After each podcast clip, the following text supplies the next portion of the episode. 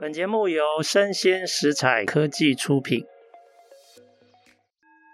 新创除了热血创意与活力，其他重点让长辈告诉你。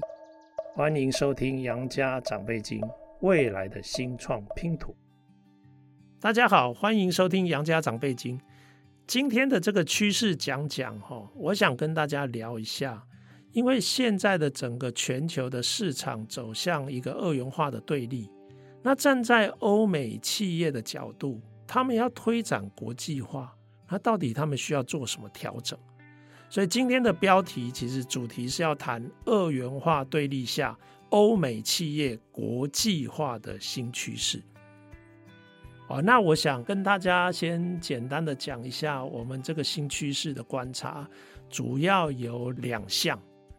第一项事实上是的确开始出现欧美企业在进行去中国化的这个动作。哦，不管是市场，不管是生产的资源，都有去中国化的这种策略方向。啊，因为要避险嘛，避开这个政治风险。那第二个就是说，其实现在如果去中国化，那他们的国际化想要掌握的重点资源会是什么？其实跟过去已经有些改变了。也就是说，过去的国际化是到海外去寻求廉价的劳工，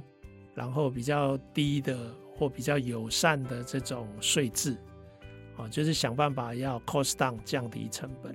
可是现在的国际化要慢慢朝向欧美国家现在认为最具策略价值的智慧资产跟资源的投资，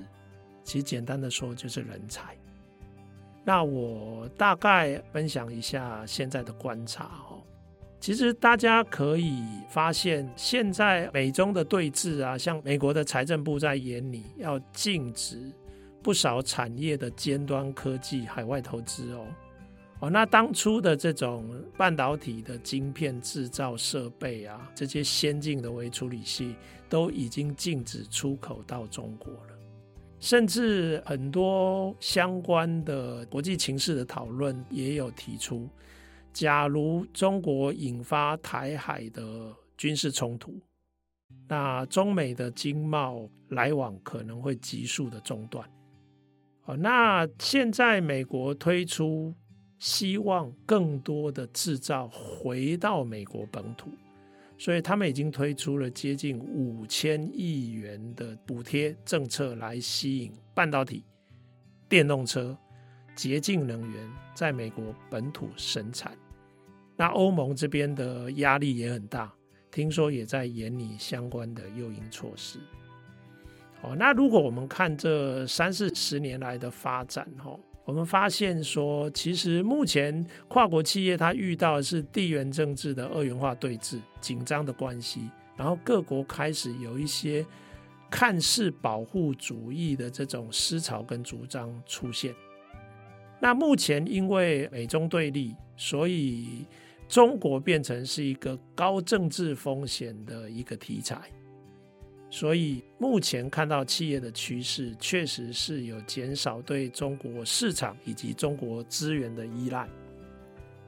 那我们回顾过去这二三十年来，我们可以发现，其实二十世纪的初期，其实外国投资，通常外国的直接投资，我们讲 FDI，哦，Foreign Direct Investment。通常大部分都会看跨国企业，因为当初跨国企业是海外直接投资最主要的这个执行者。然后它大概在二十世纪初期，它大概占世界 GDP 大概一成左右。哦，所以到了二零一零年的时候，我们发现这个占一成左右的跨国企业原本是追求低工资、低税负。还有寻找新的这个海外市场，然后这样的一个趋势，让它在十年内到了二零一零年的时候，其实世界的海外直接投资的存量就已经占世界的产出的三成，哦，所以它是有明显的提高，啊，那个时候也就是大家一直在讲的全球化的时代。那这个时候，整个欧美企业的这个集团占了这个海外的直接投资的接近八成。所以你动辄可以发现，比如说美国跨国企业，平均来说都有十多个海外的据点或分部。哦，那其实二零一零年之后就开始有了一些演变。哦，除了金融海啸让国际化的脚步趋缓，哦，那各国都在解决自己的问题。那没多久之后，其实就开始产生了中美对立，啊，然后甚至后来贸易战以及现在的这种阵营之间的这个对抗。那其实这个二零一零年到二零二零，也就是说上一个十年。我们就开始看到整个国际环境又有进一步的变化哦，比如说金融海啸后，整个银行业啊，大量的出售自己的海外业务哦，就等于说明显的版版图回收缩减，一直回到自己的本国的市场。然后这个时候也看到中国的企业的崛起哦。不管是华为啊、海尔啊、联想啊、小米这些，他们也都崛起。那甚至啊，我们可以在一些海外的市场、新兴市场，比如说印度的市场，你可以看到他们的手机品牌，大部分甚至是中国企业的品牌。那中国在这个时候，其实它也已经超越德国第二名的汽车出口的地位，也就是说，在汽车出口上面。中国已经超越德国，变成 G 二第二名。所以在这样的整个大环境的变迁之下，你就可以发现，上一个十年，其实欧美跨国企业平均海外销售的成长啊，大幅的下降到平均只有两趴左右。如果你看两千年的时候，其实他们的平均是八趴哦，所以明显的。成长趋缓，九零年代其实就是中国已经被世界相信，然后大举的投资开始进入中国。其实这个一九九零年代的平均海外销售成长也有十趴，所以也就从一九九零年大概有十趴，然后两千年之后的十年也有八趴，金融海啸之后忽然快速冷却到变成两趴左右。那如果我们看哦。大概在近六七年的期间，如果我们看这个欧美的海外投资的流量哦，在二零一五年达到高峰，那个时候大概有六千五百多亿美元。可是大家知不知道，这个疫情发生之后的二零二一年，这个是能够找到最更新最新的资料，它已经大幅缩水到剩。两千一百六十亿美元，你知道，二零一五年的时候还有六千五百多亿美元，到了二零二一年，其实才六七年的时间，它就已经缩减到两千一百六十亿美元。然后，欧美占海外投资的存量的比重啊，从原本的接近八成降到现在大概七成左右。那其实这个有一点好像海外的营运稍微有一点点冷却，其实整个欧美的政治界是非常的欢迎这样的改变哦，因为刚好这个阶段大家都在谈可不可以国内开始做制造产业的复兴哦，所以其实这个以美国的资料来讲，它。二零二三年，就是今年一月的工厂新建支出就已经达到一百零九亿美元，跟上一年比较，年增率是五十五趴。哦，那我们也发现说，其实欧美利用中国生产资源的程度也在下降哦。呃，相关的资料哦，看到美国的跨国企业在中国。设厂还有相关的设备，二零一八年以后开始持续性的减少。好，那其实这个呃，除了刚刚讲的，现在是政策引导嘛，其实更早之前，其实已经可以从贸易的比较优势的条件可以看出来，中国当初以廉价的劳力来吸引这些海外投资，但是其实中国近十年它的工资已经增长四倍了，哦，它已经比很多东南亚的国家的工资都要还要来得高。哦，那中国的市场现在因为它的经济体是 G2 嘛，哦，世界第二大。它对某些产业部门还是一个重要的市场。举例来讲，像半导体，哦，那欧美的半导体大概三成的销售事实上是来自于中国的市场。不过现在因为政策呃有开始抑制，所以以半导体销售的部分，晶片制造大概只有四千亿美元，哦，所以对欧美。的企业的海外营收的十二兆来讲，其实是微不足道的。所以，如果我们看，就不要分产业别，就看整体产业来讲哦。中国占欧美企业的海外营收，整体来说已经不到八分之一了。哦，那以欧洲企业来讲，大概平均是八趴，大概只占八趴左右。但是在美国企业的海外营收已经降到四趴。所以以市场来说，重要性确实明显的下降。那以成长性来讲，其实从二零一七到二零二零这段期间，美国的跨国企业对中国的营收不但没有成长，大概停滞，但是它在其他的海外市场，比如说印度，它成长是六个 percent 以上。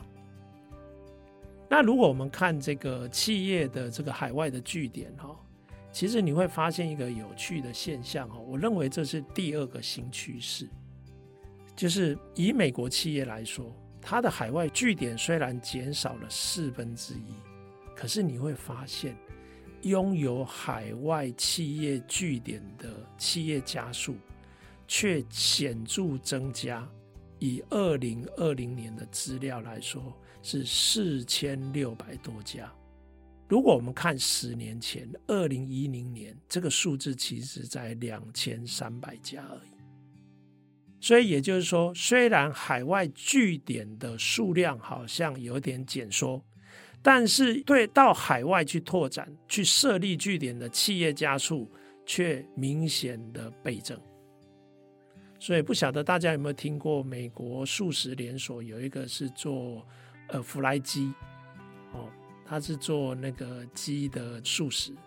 他今年就已经宣布，他要在亚洲跟欧洲投入十亿美元的扩张支出。哦，那目前看起来就是一些大型的企业，当然相对拥有比较多的海外扩张的资源哦，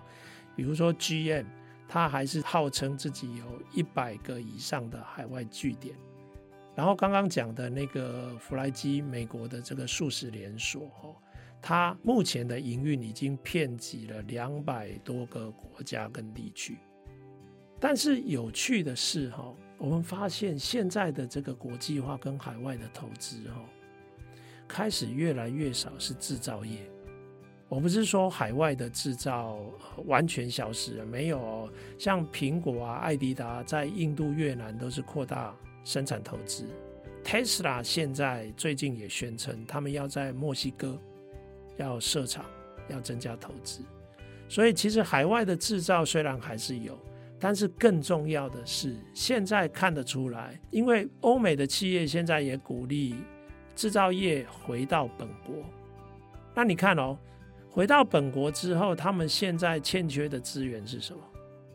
诶，慢慢发现，其实啊。智慧资产真正的竞争力的关键，跟有策略价值的，反而是无形资产的竞争力。比如说专利，比如说你的软体的这个能量。因此，白领的人力资源反而变成是一个非常重要的未来的策略资源。所以，我们现在已经看到这些新的趋势，哈。就是欧美的跨国企业海外设立研发部门的这个现象越来越明显，持续在增长。美国这十年来就成长一倍，啊，比如说波音两亿的美元研发中心是设在印度哦。哦，那 Google 的母公司我们叫 Alphabet、Amazon、微软，还有沃尔玛，在印度也都开始做研发投资。哦，那另外，其实我们可以知道，现在的数位时代，再加上 AI，哦，这些无形资产的重要性，它只会持续增加。所以，像德国西门子，它就聚焦在数位的模拟。资料的分析哦，这些科技应用，甚至包括以前被视为是传统产业零售业，沃尔玛，他雇佣了二点五万个技术专业者，甚至是很多新创知名的新创公司，比方说 Pinterest、Snap、Spotify，还有 Zoom 这四家公司新创的这个科技员工的总和哦。沃尔玛雇佣就超过这四家科技新创公司的员工的总和。那现在这些所谓的无形资产哦，比如说像软体这类的产业的投资哦，它的特色是软体的这个开发系统开发非常昂贵，但是它的复制成本很低，所以对于有能力做跨国投资。想办法来分摊、降低固定成本的这种大公司啊，其实它相对而言就更有优势。所以，如果我们看资料，资料有显示，还蛮清楚的哦。在一九九零年到二零二一年的这三十年期间哦，如果你的营收在十亿美元以下的这些欧美上市公司哈，它平均的股东权益报酬。大概这三十年，你可以发现它是在下降的，它从八趴降到四趴。可是营收如果在十亿美元的这个上市公司，很多都是跨国的这个企业，它的股东权益的报酬反而从十二趴上升到十八趴。那另外你也可以看到，以二零二一年的资料。营收在十亿美元以上的这些上市公司，它平均的总营收里面啊，有四十三 percent 是海外的营收。但是如果是比较小规模十亿美元以下的欧美上市公司啊，它的海外营收大概只有三十二趴。所以现在哈，我觉得未来的所谓二元化对立的。欧美国际化策略啊，有一点是确定的。第一个，他们绝对不会减少国际化的推展，但是他们的国际化推展跟过去有两点相当的不同。第一个是避开中国元素、中国题材；第二个，他们从过去的 cost down 想要转向。智慧资源就是白领的高教育的这些专业的这种人力资源的掌握，因为现在欧美遇到正在进行中的人口老化的课题，整个劳动市场其实劳动的参与率跟这个供给事实上都有在缩减。所以他们有更多的这些智慧的资产、人力的资源，需要到海外去搜寻、去掌握。所以在未来的国际化的竞争里面，可能你见到的这种海外的制造投资，这个恐怕还不是大家会睁大眼睛，然后竖起耳朵仔细听的。反而你有可能会看到越来越多的大型跨国企业，他们是到海外去做研发中心的投资，会有很多研发创新的投资。好，那以上就是这一集的分享，那也感谢各位听众的收听，我们下次见。